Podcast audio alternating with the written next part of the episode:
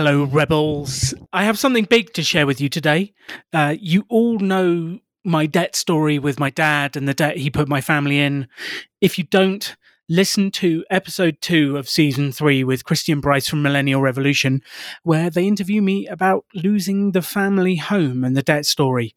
And this debt story has inspired the Rebel Business School, the Rebel Finance School, and me being on a mission to help people make money without going into debt because debt can have a huge negative effect on people. And we've experienced this through the Rebel Finance School over the last couple of years of running it. We were shocked at one family we helped through it that had a 50% interest rate. Yes, you heard that right 50% interest rate on some of their loans and an overdraft. That's crazy. Like, we worked out if it was set to minimum payments, they would never pay it off. I mean, that's financial slavery, and this should not happen. Now, I know people have to take responsibility too. They took that debt on, they bought stuff, and we all have to take responsibility and not take on that debt.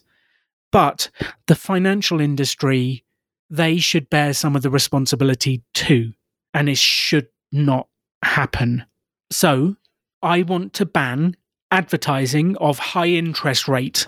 And I'm defining high interest as above 12%. And those of you who know about this stuff know credit cards are averaging 19 to 24 at the moment. So this would affect all of those and all of the different companies.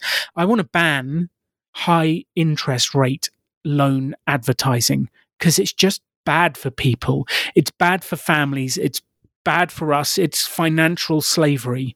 We put cigarettes behind screens. We've stopped cigarettes being advertised because they're bad for your health. Why aren't we doing the same with the finance industry and controlling them, pushing this debt on people? You've got shops that offer credit cards on their desks. You've got buy now, pay later schemes. You've got payday loans. You've got Amazon, who every time you buy something now offer you their own credit card and they move the no button every time. I mean, this stuff should be illegal. They literally move the no button, so you have to pay attention to what you're doing. Otherwise, they auto sign you up for a 20% something interest credit card. But this is crazy.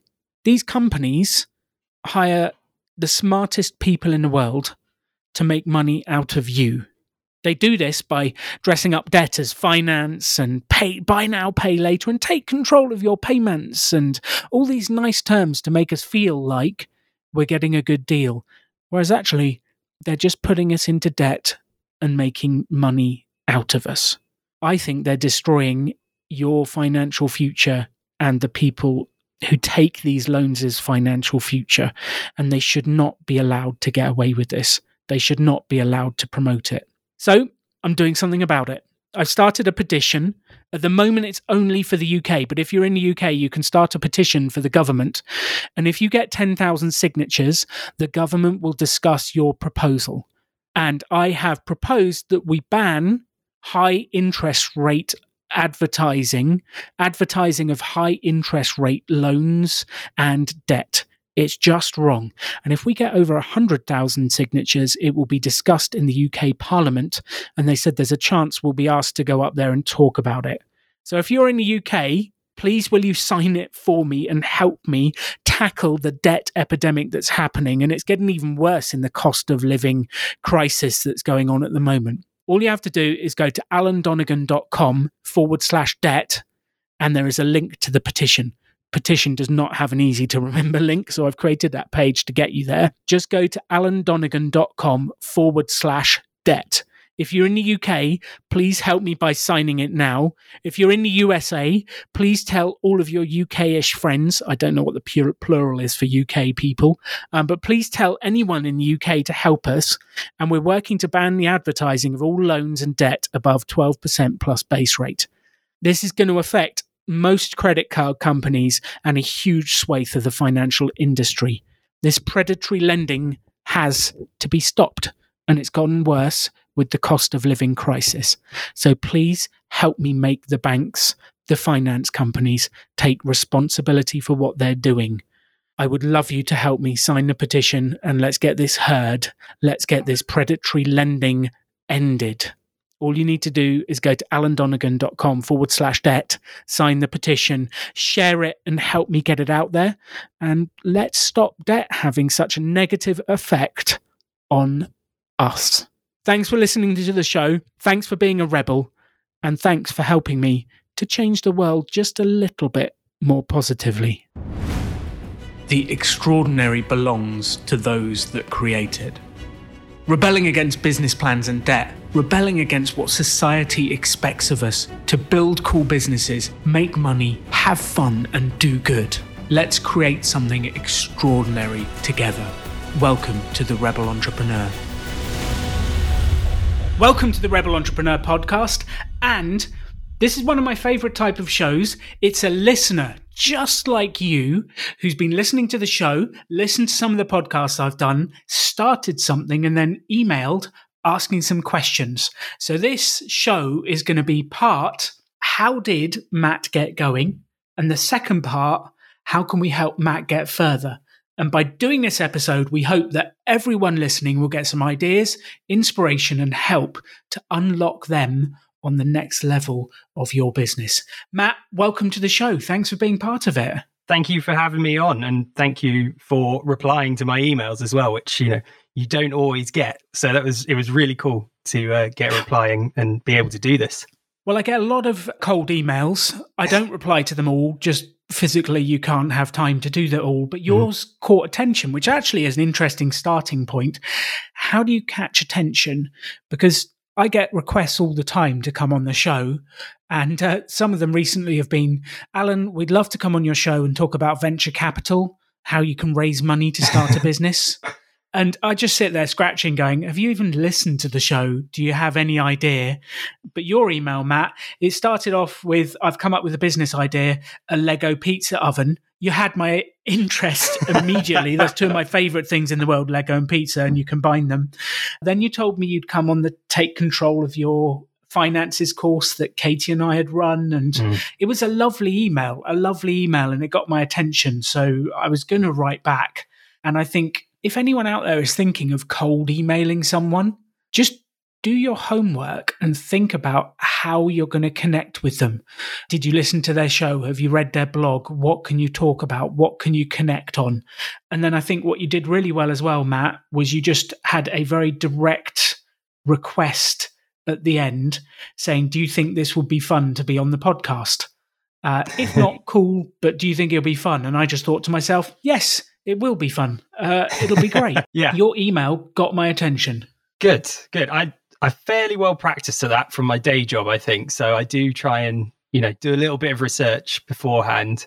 Yeah, I had put a lot. I, you know, I did spend quite a lot of time drafting that. Actually, you know, none of it was what I'd call inauthentic. It was all absolutely true and heartfelt, but equally, I did think about the things that I would say and the things that I wouldn't waste your time with. So I thought yeah, make sure the ask is clear at the very least. And I guess I'd probably use some of your sales advice as well. Yeah, in terms of writing, writing an email to you. So yeah, uh, thanks for that. Yeah, that's like when my wife uses my own tricks against me. She's like, "You say this in the podcast and the pop up business school," and I'm like, "Oh, don't use my own stuff against me. don't hold um, me to my um, own standards." exactly.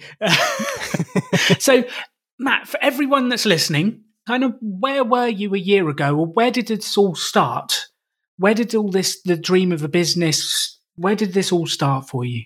Well, I think it goes back to 2016, um, as it often does for a lot of people. Um, I when I had my first child, or rather, my wife did. Um, we, I'm sure you were involved somehow. I, I was. I, you know, I tried my best, um, and yeah, I just started to think a bit more about finances and money. I work in the creative industries where um, rates of pay are pretty low, pretty variable. Contracts are very tenuous. I'm freelance.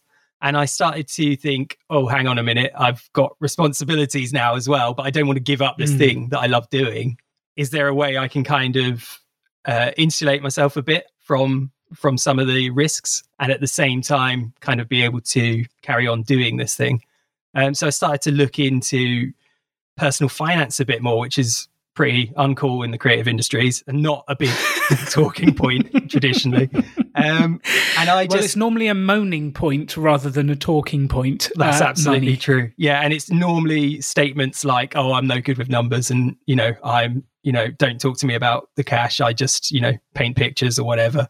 Um, and I found that really Beliefs, yeah. frustrating. You know, and I found that I couldn't find anything that was tailored to my situation. You know, even you know, so much of the kind of financial guidance out there is basically assuming you are on a sort of middling, middling to high income, you, you get a regular paycheck, or it's at the complete other end of the spectrum. It's like you're in crippling debt and you, you're trying to get out of that. So, you know, all those things are necessary, but, you know, freelance careers are growing. The creative industries is like the, the fastest growing sector of the UK economy, or at least it was until recently. Um, and it just felt like, where is the advice for these people? So yeah, I eventually kind of found uh, the the financial independence movement, and Mr. Money Mustache was my first kind of entry point to that, as as it was for a lot of people, I think. And then later on the Choose FI podcast, and that's how I first came across you, Alan, um, on there uh, back in 2017. So I started to think actually some of these principles, even though they don't necessarily kind of match my profile in terms of my employment and the the money I earn, I thought, you know, a lot of this is really essential knowledge. Even you know, managing your money just becomes more important the lower your income and the more sort of tenuous your employment situation is. So I started to kind of think, oh, actually, I could take some of these principles, and even if I'm not going to be retiring at 30, uh, which is unlikely because I turned 30 in 2015. Um, so I thought, well, at least I can use some of these ideas to kind of help me sustain myself in creative work a bit longer um, or, or with a bit more security. Um, so I started to make some pretty big decisions and, you know, talk, well, my wife and I made some big decisions and, you know, started to have some big discussions around this stuff. And eventually we kind of wound up selling our house, uh, moving cities, um, you know, re- halving our mortgage payment. Um, Wow. and you know basically doing all these things that kind of gave us a bit of a cushion and a bit more financial freedom really which is translated into a bit more kind of creative freedom and flexibility so yeah so come sort of 2018 after a couple of years of sort of making some of these changes and feeling the effects of it i start to think well maybe someone should be talking about this for people in creative work and seeing if some of these ideas can can work for other people too so yeah so that's really where the kind of the nexus is nexus the right word the uh, seed of created mo- creative money came to came to fruition oh my god so many metaphors but yeah So, what got you off the sidelines was actually having a child. That changed things for you. Is that correct? Is that the the bit that you went, oh, now I need to make difference. Now I need to make change. Certainly in regards to my personal life yeah. I you know and, and my my personal my my personal life my career and how all that fit together you know because creative work it's it's not like a job that you leave at the door. You know you're doing it all hours of the day often. You you know your personal and professional lives are really intertwined in creative work. Just it's it's a lifestyle almost for a lot of people so yeah so that's when i started to think a lot about that. And then i think in 2018 is when i started to think actually in terms of the business maybe there's something here in trying to help other people. You know and maybe i could set something up that helps other people um, and kind of shares some of these ideas and gets them out there and kind of maybe promotes them and and breaks a bit of the stigma as well of talking about money in the creative industries So, what did actually get you off the sidelines to help you start the business? What changed? What made you start? Because that's that's a Hmm. fascinating thing. Where did the motivation to get going come from? Because okay so many people think about businesses for years and never do anything. Yeah, so the when the idea struck me, I did I did the standard thing. I think I bought the URL and then I sat on it for know, so you months, immediately spend years. money. Yep. a small a small amount of money, but yeah, I spent money. Um, you know, it, it was it wasn't a lot, but um, so I did that and That's actually exactly bought a what I different. did. I bought a different URL to the one that I wound up using as well. So arguably, com- Oh. complete waste of money. Um, Oh, because I was thinking just in terms of musicians at that point because I I work as a music journalist, you know, so these are the people I'm talking to a lot. And then yeah, and then basically what happened is a bloody great pandemic happened, and I thought, uh, okay, if it's really time to kind of put up or shut up on this idea because you know if if ever people in the creative industries are going to need help with their finances it's now. So that's what really gave me the kick and alongside that uh, serendipitously was the launch of rebel entrepreneur which was i think just having that kind of weekly like nudge in the ribs was really useful. it kind of every time I listened to one, I was like, oh yeah, I do need to. Oh yeah, I need to do that. And you know, just having those kind of hearing those discussions and hearing that kind of just affirmation as well that you you've got basically start failing quickly and then hopefully and then maybe something good will come out of that um i just thought yeah do you know what i it's really time to just try and put this out there and see what i can do I love that. Uh, so, uh, to everyone listening, this is your weekly nudge in the ribs to get on with it. Launch, put it out there, have a go, do it without debt, and see where you get to. Um, so, Matt, what are you trying to achieve? Where are you going with this? Well, I don't know if it's from listening to the podcast or uh, I'm also I do some lecturing as well. So, I think quite a lot about setting goals and outcomes and stuff. So, the mission of the site, which I've put kind of front and center on it, is to break the stigma of talking about money in the creative industries and then to share resources and ideas that make creative lifestyles more sustainable. And the final one is to build a support network for kind of creative professionals, hopefully, by doing those things. Um, but I guess really at the hub of all of it, the overarching thing is just to try and make creative lifestyles more sustainable. And it feels like that's more pressing than ever at the moment. Yes, especially as a lot, well, with COVID, we're not having music gigs. Mm-hmm. There's all sorts of stuff that has stopped instantly. Cool. So that's what you want to achieve. That's what you want to help. How is this a business? Or is this just another charity? It's it's a valid question, Alan. Um, I think I I think it is a business. I think I think that if there's there's people out there with a problem what I'm cautious about is that not all of these people have very much money, and I don't really want mm. to be taking money off people that don't have very much money. So I quite like the kind of pop up idea of being able to get sponsorship or support from elsewhere to help me help these groups of people. And yeah, so I think there's a there's just I can see quite a few ways that I could potentially make some revenue from it. And it's also something that I don't want to do full time. I want it to be like a part time project of mine because I still really, I you know, I'm a music journalist. That's a big part of what I of how I see myself and what I really enjoy doing. I don't want to give that up, but I also I want to have this kind of something that's a bit more of my own to control on the side. You know, I kind of have like as a freelancer, you know, you always tell yourself you're your own boss, but really you have about 67 different bosses and then you know so because they're all your clients you know. So i think i like the idea of being able to establish something that can kind of become a source of income on its own and that i can sort of run and i can see the result of my own work going into that you know. So if i work harder or you know if i do something smart with it i can see that kind of uh, bear fruit hopefully. Um so yeah so in terms of it being a business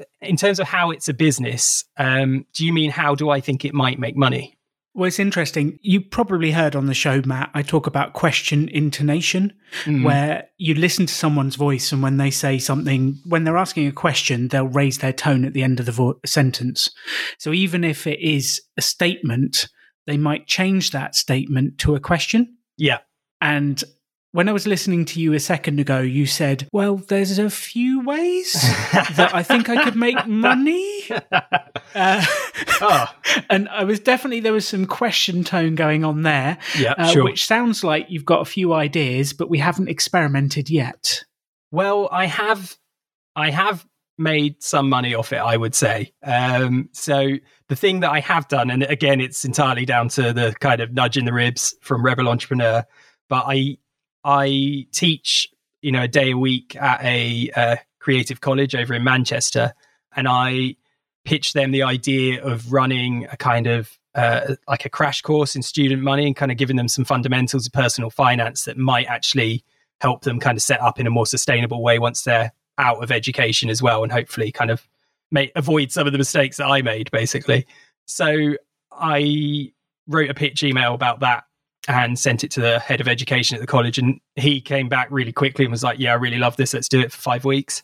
Um, Brilliant. So I've been running that, uh, two sessions a week on that for the last few weeks. And then again, visions of paper clips and cups and stuff, you know, from yours and Simon's kind of conversations. I I thought when that was kind of quite a quick uh, yes on that, I thought, well, maybe this pitch is is worth trying again. Um, and the college has kind of partner colleges all over the country. It's kind of part of a private chain. Um, so I took it to yeah other colleges around the country. So uh, London, Brighton, Birmingham, Bristol, and basically got in touch with the right people, looked up the right people, got in touch with them, used pretty much the identical email, and sent it over. And they've all come back saying they want to offer it to their students. So that brilliant. That's been amazing. That's really made me think. Actually, yeah, this is something that people see the value of, and they are willing to pay for it if you find the right person. Um, and again, you know, I like this because the students, yes, they're paying for their courses, but this is offered completely free as an additional option if they want to take it. So again, it's kind of the college footing the bill, and they just appreciate that it's something that might enrich the lives of the students while they're there.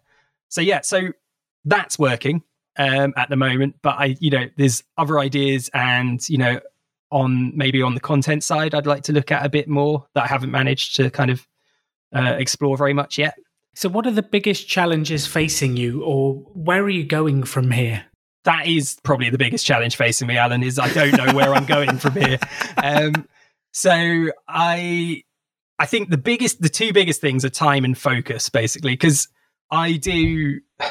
The unfortunate nature of the beast in music journalism is you don't get paid very high word rates for the stuff you do, so you have to keep quite a churn on, you know, and you are busy a lot of the time, you know. So mm. I have to work around that. And, you know, if I want to carry on doing that kind of work, I just kind of have to almost accept that to some extent. There are better paying places I can focus on and so on in my in my other work.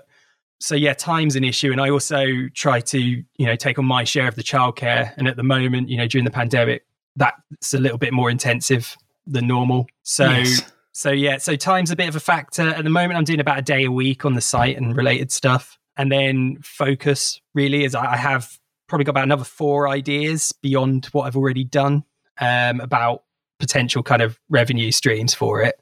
But I'm not really sure which one of those might be the most viable or if I even should be thinking about any of those at the moment, given that I've kind of had some success with the student course. So, yeah. Well, this is actually the key, isn't it? Here, before we decide what ideas or what direction you're going, I guess what we need to know is what are the objectives above this?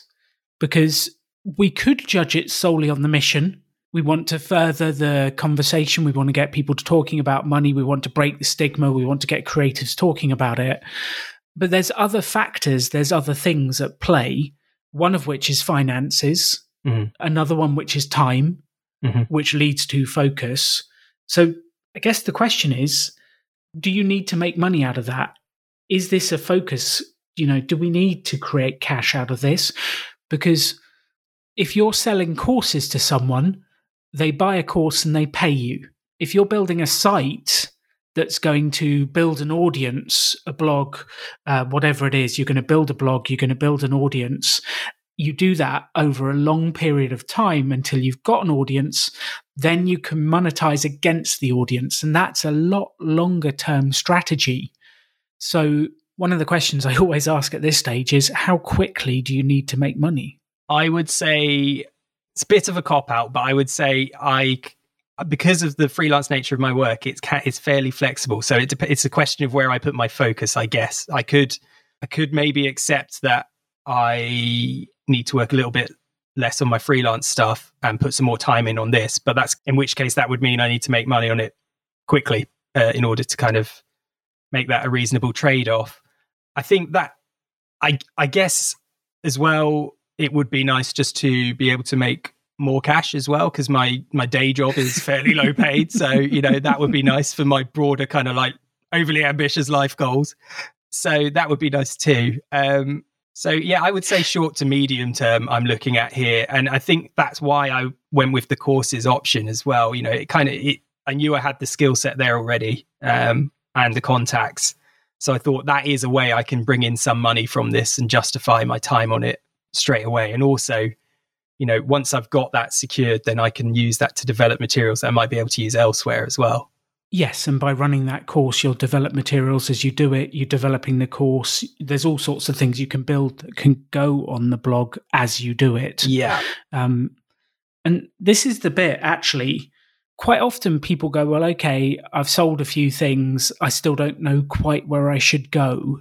You've had an immediate yes from your own college, plus four more yeses. if that isn't a clear sign, I'm Yeah. not entirely sure what is. when you say it like that, Alan, it suddenly seems very clear. But um, yeah, Well, you know those times when people are going, I don't know what to do, and there's like a flashing sign saying, go this way, head down this way. And they're like, I really don't know where to go. Yeah. Um, I, But- yeah, y- you've got people who want to pay you to do what you want to do and make the difference you want to make with a group of creative people in colleges. Mm. You've already got it out there. You've taken the hardest step. You've done the first version and you've got paid for it, which is phenomenal. Here's what I would be doing if I were you I would be going, okay, so I've got this first version going at the college I work in. I'm two weeks into the five week thing. How am I going to prove that this was a valuable use of the college's resources? What Yep. statistics can I gather? What report can I create? The reason I'm telling you this, Matt, is because it's what I didn't do when I first started Pop Up. so uh, this comes from the opposite advice of what I do. So please do learn from my mistakes. It's what Simon and I repeat the whole time. Learn from our mistakes. So you don't have to make the same ones. Then you can go out and make new mistakes. Well, Uh, we can all learn together. I am trying my best to make new mistakes because I, I, I did take your advice on the survey. So even though the course is very small at the moment, I did get everyone who's kind of signed up to it to do a sort of survey right at the start of the very first session. Um, awesome. And then I'm going to get them to do it at the end. Uh, then so- we can see some change so so, we can see we- whether they feel more comfortable whether they feel better in control of their finances yeah we can get some actual data to prove whether your course works or not Yes. Yeah. And that was totally inspired by what you'd said on the podcast, but also from experiencing your own take take control of your finances course, which, you know, so that that survey was really enlightening to me. Um, the idea of kind of talking about people's values as well and kind of gave me a good I didn't you I didn't just rip your survey off, but I did talk about um you know, like how their happiness and stuff like that and and how their the stress levels and and I did put in some stuff about money beliefs inspired by your survey. But I also kind of put some stuff in about how it relates to creativity as well and and you know uh, this idea of that you have to have a trade off between the two um that that it's kind of the enemy of creativity that it's um yeah that basically uh, it's not good that you shouldn't talk about it you know in creative way all these sorts of things.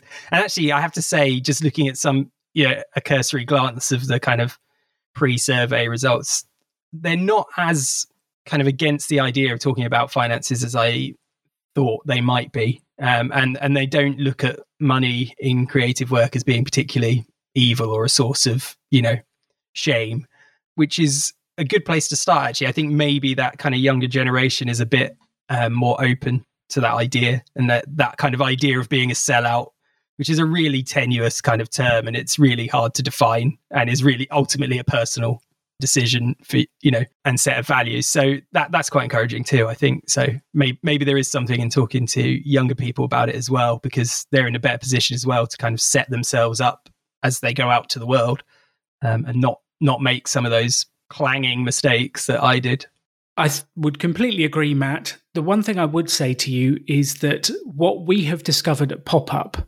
we tend to, the Pop Up Business School courses tend to get 30 something plus. Mm. And actually, most of our audience at our events is 40s and 50s. And it's people who are wanting to build businesses at a different phase of their life. And I think what you've discovered is something that we've discovered. The kids at college, the young people at college, have not had the painful experiences to have those beliefs developed yet. yeah And what tends to happen is they leave college, they get some low paying jobs, they get into some debt, they have some pain, they're in a financial mess.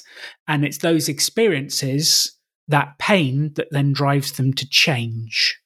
Mhm. And you've got them before they've had that pain, which is great. They just need to feel it like pain is one of the most powerful motivators out Yeah. there.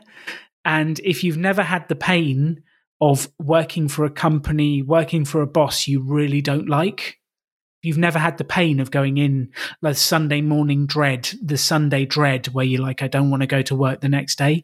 If you've never had that pain, you don't understand how good the opposite is True. and feeling that pain. So I think that's what you found through your survey is they haven't quite had that pain yet. They haven't had those experiences. So yeah, I'm wondering how you can introduce that so they can sense the pain during the course. Uh, maybe get them to think about what it could be like to have that pain. Yeah. Oh, I do have a going- good example. I have um. It brings to mind something I've used in my my other lecturing work, which is where I, I I run a module on freelance journalism, and I do I have been sort of sneaking in some personal finance stuff in, in that for a few years.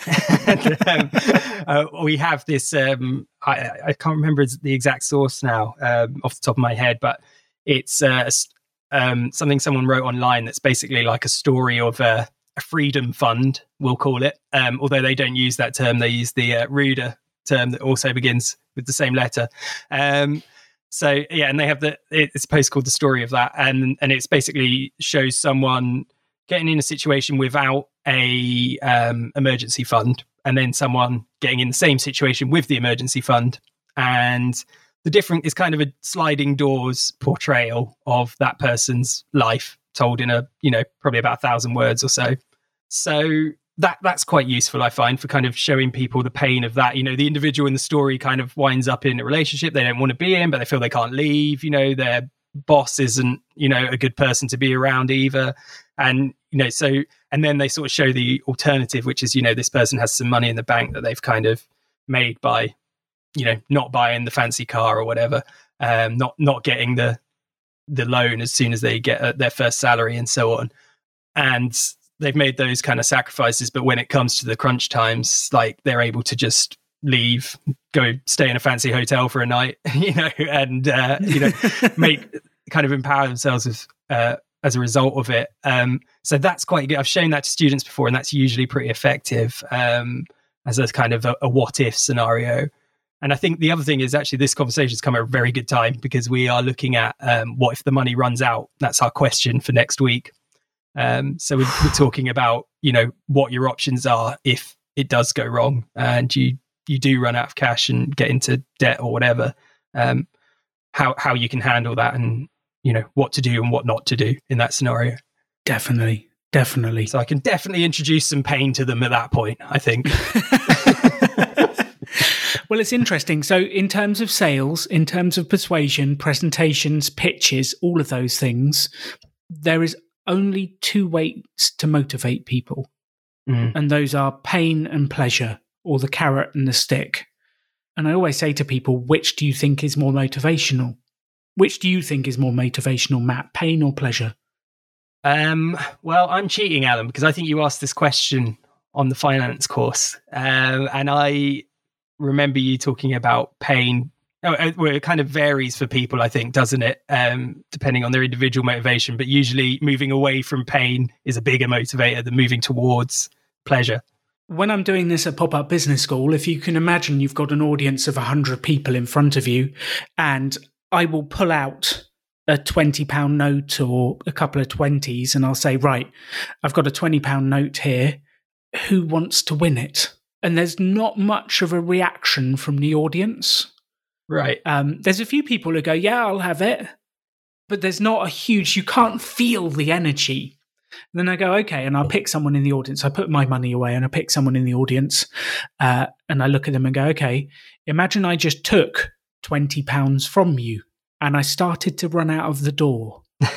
How hard would you try and get me back? And you can kind of see in their eyes that I wouldn't make it three steps before I got tackled to the ground. And the difference in the reaction of trying to avoid losing £20 as opposed to gain £20 is huge. And there's some psychological studies that back it up that say a roundabout pain is six times more motivational than pleasure. Wow. So I would actually have to offer you £120 to get the same motivation level as stealing £20 from you. And I find that fascinating because in pitching, yeah. in persuasion, in influence, people nearly always focus on the pleasure. So if you get this course, your life will be better in these ways. If you do this, if you buy this product, your life will be better in these ways. And they focus on the pleasure. What I think lots of businesses don't do is they don't create or don't uncover the pain enough to help people get motivated.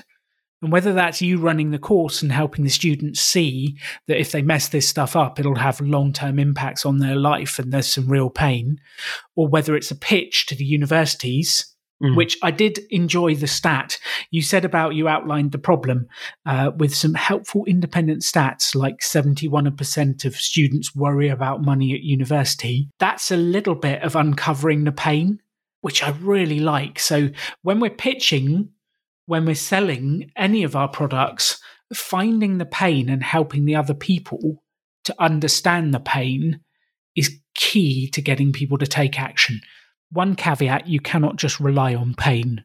You've got to have some pleasure too. Otherwise, yeah. it's not very motivational.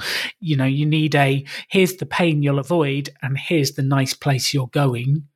That's the killer conversation. That's the killer way to do it. So I would be looking, you're running this course at the college. I would be starting to work on my report and work out how I can structure my report to show here's the pain that the average student in was in before. Here's what they didn't understand. Here's how they've changed after my five week course. And here's how I've set them on a better path. Mm. And then actually tracking that over the longer term as you go. So maybe you can keep their details and ask them if you can speak to them six months later or a year later. Maybe you can even find out that your cohort of students came out of college less in debt than the other student. Ooh. Wouldn't that be incredibly motivational for someone to be interested in sponsoring your course and helping the next generation? That would be amazing. Yeah, I think I think the other big thing as well in terms of the pain side is um, is mental health, which is you know poor mental health is quite endemic in UK student populations um, and particularly creative students. Um, uh, we we seem to you know face issues around it at the at the colleges quite frequently as a result of I don't I don't know if it's to be honest as a result of uh, the kind of the backgrounds or personal lives of students or you know just the fact that actually in the creative industries in general uh, there's, there's poorer mental health and there are definite links between that and financial worries and things as well that are important to discuss I think hugely important, hugely important. And sales is stats and stories. That's what sales is. So if we're selling the next version of this course, we need the statistics to show here's the problem we're fixing, here's how we fix it, here's how it works. And then we need the stories. Here's Jessica that we helped do this. Here's Dave that was in a mess before and isn't mm. afterwards.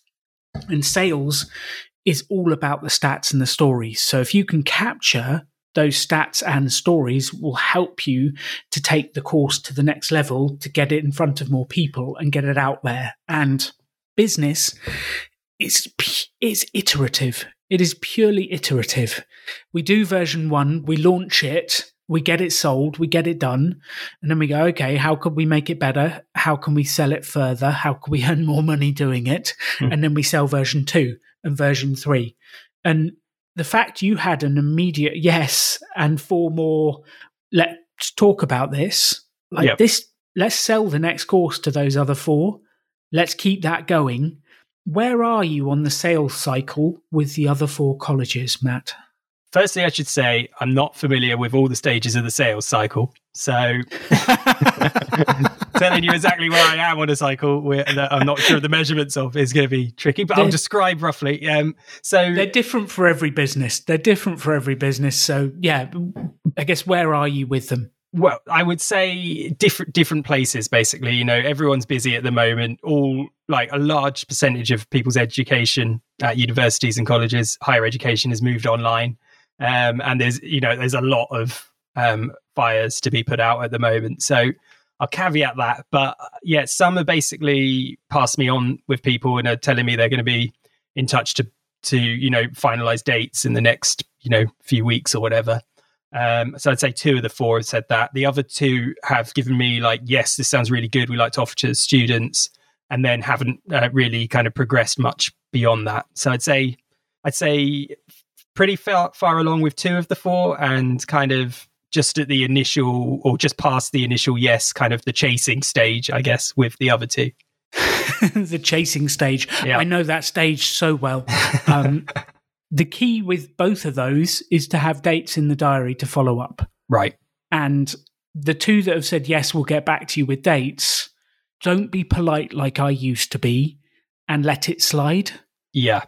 It doesn't happen unless you follow up, and they will get busy with normal life, other things, these fires you've said about putting out. If we don't chase, if we don't track down, it won't happen.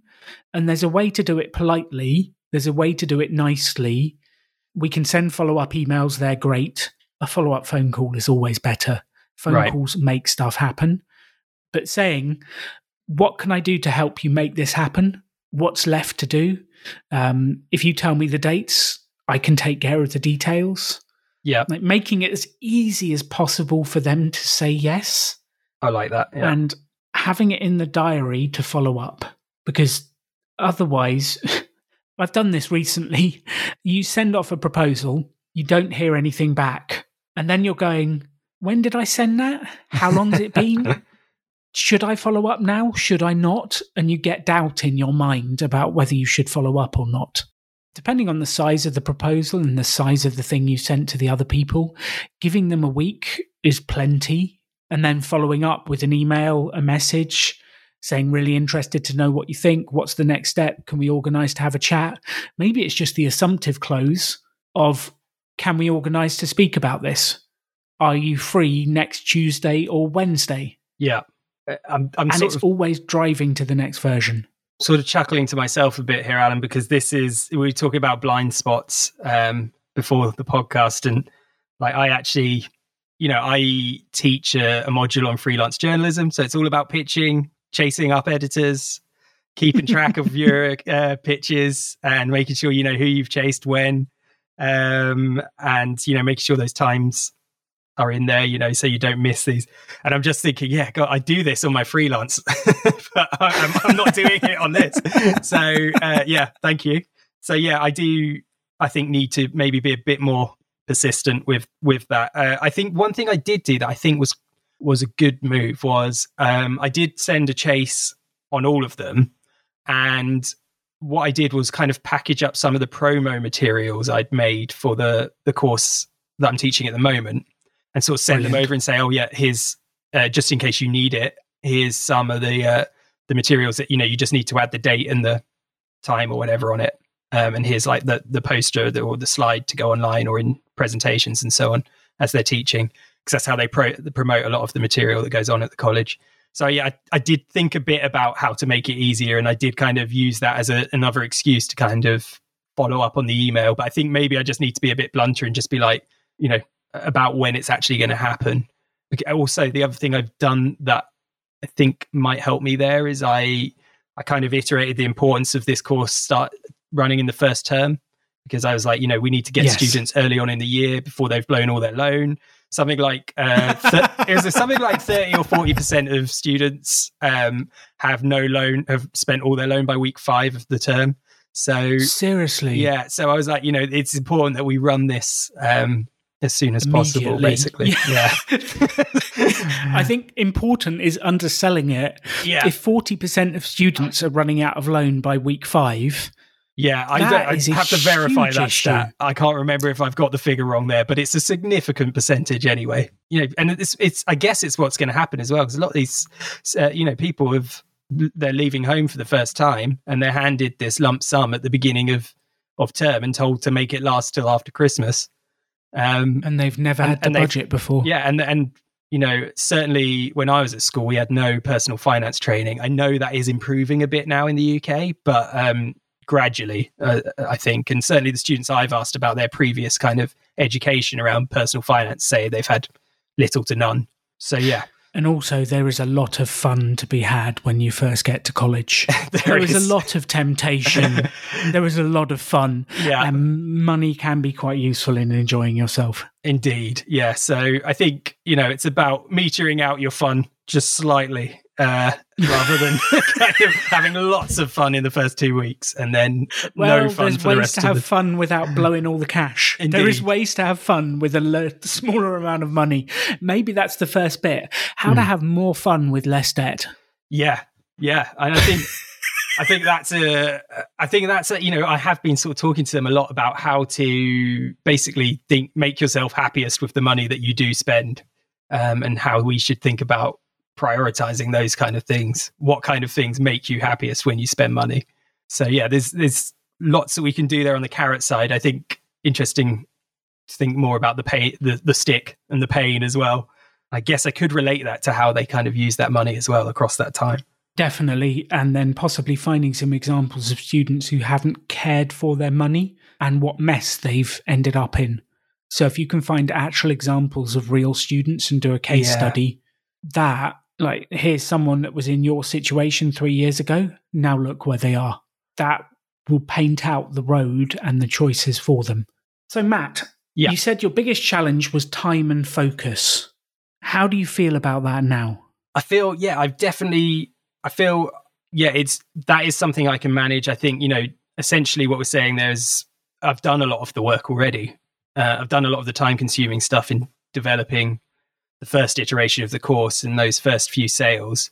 So I think that really that does help me kind of narrow it down as well as you know this is a successful part of the business. This is working. This is the business, really, isn't it? And I think in terms of my overall mission and how it relates to that, my concern is that I am not reaching the people, not everyone that I'd like to reach. You know, I, I would like to be able to talk to professionals, you know, people who are working in the creative industries, and, and I've done a bit of that via my own kind of network, just in terms of like helping on sort of one to one basis, kind of giving pe- some people, friends and family, really in the creative industries, a bit of guidance over what to do, and I've really found that that rewarding as well. So I would like to be able to develop that, but I, I don't know if I'm kind of jumping the gun because you know I have this thing that's working with the students. I have experience teaching this age group, qualifications too, and so maybe I should just be focusing on that and maybe trying to spread that beyond these first few places.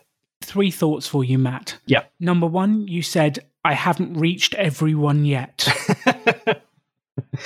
yeah, You okay. can probably tell what I'm going to say next, don't you? yeah, um, you can't reach everyone all at once.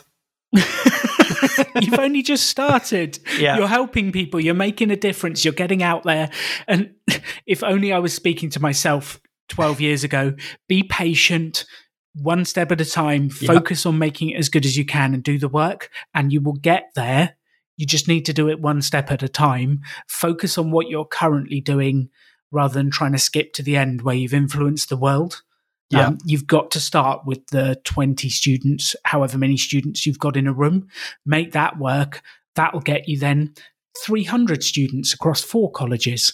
That will then get you further and further. So let's make this first one as good as we can Mhm. and focus on closing the next one. So if only I had someone saying that to me at the start, I would have loved it. So please hear from experience. You haven't reached everyone yet. That's because you've just started. It's okay. Relax. Let's just follow the path. It's going to be okay. Um, Good to hear. Thank you. the second thing, which actually follows on nicely, is split focus equals split results. Mm, Fuzzy focus equals fuzzy results. So if you've got four ideas and you're doing a little bit of this and a little bit of this and a little bit of that, and you're doing all these different things, you'll get a little bit of results in each area yeah. if you have laser like focus on this course, making it the best you can, producing the results, pushing the next ones over the line, laser like focus, you will make so much progress on this.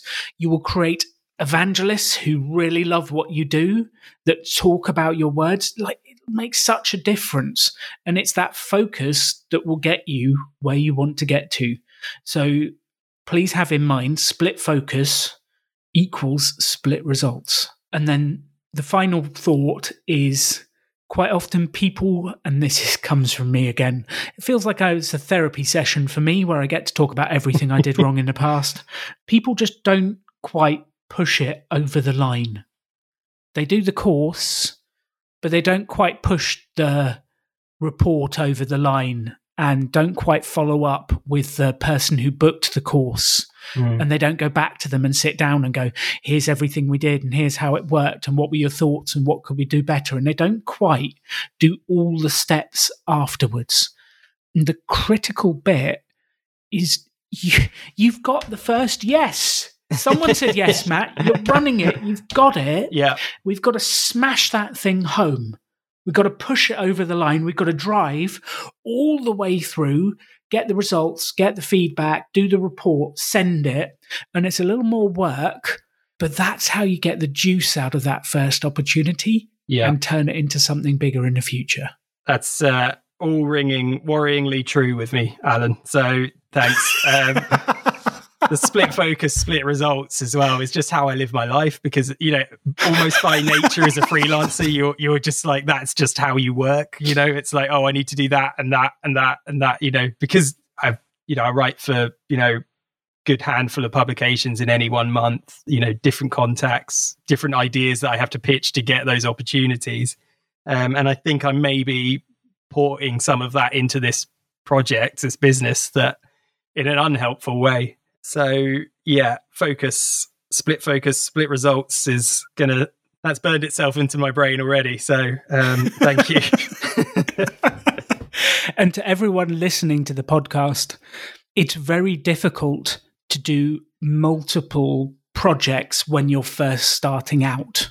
Mm. A little bit later on, and sometimes people use my own advice against me and say, Alan, you know, split focus equals split results. It's slightly different now pop up business school there's a team of eight people that run it there's me my business partner we've got a whole team it's okay when you've got a bigger team to have a little bit of split focus because the individuals don't have split focus and you're pressing on but even then even with a business the size of pop up business school I still keep repeating we need to focus on the events. We need to focus on the thing that generates the revenue. We need to focus on the one thing that pushes us forwards that's what we need to focus on. So even later on, it still rings true. It does change a little bit as you get going. But to start with, definitely first few years, split focus equals split results. And well, yeah, even when you start to get a team, it's still true. To ask a question that potentially exposes me to more ridicule because of uh, well i know it's not ridicule but personal ridicule. Um, mild abuse. mild uh, we'll just go for mild abuse mild abuse yeah. i'm fine with yeah. Um, i do a lot with the site at the moment. It takes up a huge amount of time. Um, and you know perhaps the most part of my time even though the site itself has not you know is not earning uh, or pr- producing an income. So i i think it's been really valuable doing it and i think being able to say to them you know, uh, you know, this is why I'm the right person to deliver this course. I've set up this website, you know, and you know, I've been writing about this stuff, and I think I think that's been really valuable um, in sort of supporting my pitch. But in terms of the split focus, you know, I do a newsletter once a week for the site, which takes up a lot of time. It has a lot, of, like a roundup of funding opportunities and stuff for the creative industries, as well as you know, resources about creative, the kind of creative money crossover. And then obviously the website itself uh, creativemoney.co.uk. I realize I've not even said the URL yet, so that's poor marketing. Um, no, Matt Parker, creativemoney.co.uk. Visit the site now. Thank yeah. you. Um, but yeah, so obviously the site itself, I try and put one post or interview or you know guide up there a week, once a week, and then run the social media, and it's on Facebook, Twitter, Instagram. You know, it's really a beast of a, a project in that wow. respect. And then at the same time, I'm developing this course and I'm probably managing I'm trying to do all that within, you know, a day, a week. And what is actually happening is, you know, it's probably if I really did the actual time calculation on of it, it it's probably much more like two days once I factor in, you know, early mornings or late late nights and so on. So yeah, what uh, how if I with the split focus, split results being the mantra, you know, how do I decide what to keep or lose from that? So, my immediate question is a weekly email is a huge amount. What are your open rates on the newsletter each week? And um, would you get higher open rates by emailing less often? Or are they reading the weekly email consistently? I don't have much to compare against. I know I'm getting something like 30 to 40% opens on it's a small group at the moment as well. It's only about, you know, less than 100 I think on on the mailing list at the moment. Um, but it's growing cool. and I've done some guest posts and stuff for some of the sites I write for regularly. You know, at, I've kind of agreed a reduced rate in order that I post that I can bung a bunch of links into the site basically. Um, so, and they've been very, uh, yeah, friendly and sort of accommodating in that. So that's starting to build things a little bit more now. I'm starting to see a bit more kind of traction from that side. But yeah, it's so that I'd say an open rate, I think it's around 35%, somewhere around that. So I'd be thinking, let's do a test. Let's email them the next week and say, I'm going to reduce this to once every two weeks, once every three weeks. Mm-hmm. And I'm going to have, I'm going to make sure it's impactful content that you need to open and need to read because at the moment you're putting a huge amount of effort into supporting the online group, which is great, but it's not getting you where you want to get to. And I would just, me personally, if I were you, I would build that slower and maybe do an article once every three weeks and a newsletter once every three weeks or once every two weeks and spend more time focused on the course because that's where I think the cash is going to come from in the short term. Yes. And that's also going to build you the credibility to do stuff on the site as well. Yeah. That's, yeah, it's, I think if I think about it, I have been waiting for someone to tell me to do less on the website, or that it's okay to do less because, you know, I started this thing. I'm really passionate about it. I remain really passionate about it. But, uh, you know, it's quite an imposition on my week and it's not the side of it that's making the money at the moment. So you have my permission, Matt, to focus on what makes cash. Thanks, Alan. Uh, yeah, so that's that's really helpful. Um, yeah, Not I can. I'm looking it, forward already. You know what I mean? no, I yeah, no, I I the thing is I think I do operate like that sometimes. I sometimes need someone else to go, "Hey, stop like what he did. My wife's always you know i laughed as well on behalf of my wife when you said split focus split results because she's always like you're so busy stop think think about this thing you know? Uh, so yeah. Um, i feel like that might be the title of your next blog article for your audience about finances. True. Like you can write to them split focus on your finances equals split results. Yeah. Uh, yeah. definitely that That's ties true, true on everything in life. Cool. Absolutely. This has flown by. Closing thought from you. What I'd love to ask is you've got off the sidelines, you've got your first product out there, you've sold it. If you had words for the audience of the Rebel Entrepreneur about launching a business, getting going, getting off the sidelines, getting the first product out there, mm. what would you say to them? I would say go for it um, because I was surprised at the uh, I mean, I, I went into this primed for a lot of rejection. And as I think I said in one of my emails to you, you know, I'm, I'm still primed for a lot of rejection. I still don't think I'm going to go through this without experiencing that. But I was surprised at how, when I put together a, a thoughtful pitch and kind of a, had identified a problem, had identified maybe, you know, what the solution, the benefits of the product were, I was surprised at how kind of up for it and into the idea everyone was, um, and how quickly they kind of came back with a positive answer when I actually asked for a sale. Um, so that that's been hugely encouraging. And then the other thing I would say is I I think some of the advice from the podcast that really helped me was the kind of the the done is better than perfect approach. I really like. I mean, I still put a lot of work into the des- the d- design of the site and getting it off the ground and all of that. Way too much, really and I still am to some extent. So I could still take a bit more of that uh, advice myself. But I think just get something out there. You don't. It doesn't have to be perfect. And I, more recently, I've just this principle has been going over in my head that kind of. I think when you say you want it perfect, what you're asking for is certainty, and you're just not going to get that. And and really, only operating in certainty is just is just another form of cowardice. Really, it's just saying, you know, I need to know that this is going to be a success before I try it and you can't know that. You have to just try it. So that's that's probably the most important lesson for me. I love that. Thank you, Matt. And to everyone listening, done is better than perfect. Get out there. And what we all love to say to you is pick one idea, do a mini experiment without debt, launch it, sell it, get it out there, and let's see if we can build you a business doing something you love. Matt, you've been brilliant. Uh, one last time, where can people find your website and more about what you're doing? So the website is creativemoney.co.uk. So you can go there, and I guess the best thing people can do if they want to kind of help out the site and support what we're doing is just sign up to the mailing list for now because uh, I will be emailing every two to three weeks in the near future. and, uh, but yeah, I should be updating everyone with what's going on with the site and other projects and so on within that too. So yeah, I'd really love to kind of welcome anyone that's got an interest in the subject to the site and the mailing list and kind of build that community. Excellent. The Rebel Finance School is back. I'm so excited.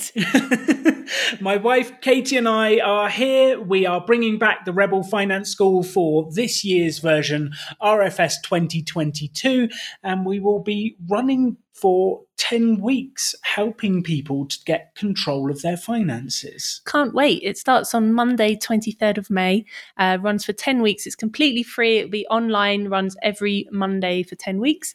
And we're excited to help people figure out how much money they have, how much money they spend, how to talk to people in their lives about finances, and how to look after the money that they have and how to build wealth and start to invest. Can you answer these questions? How much am I spending each year? What is my annual spend? How much am I saving? What is my percentage savings rate? When can I retire and will I have enough money to live? What is the investment strategy for retirement? What's my net worth?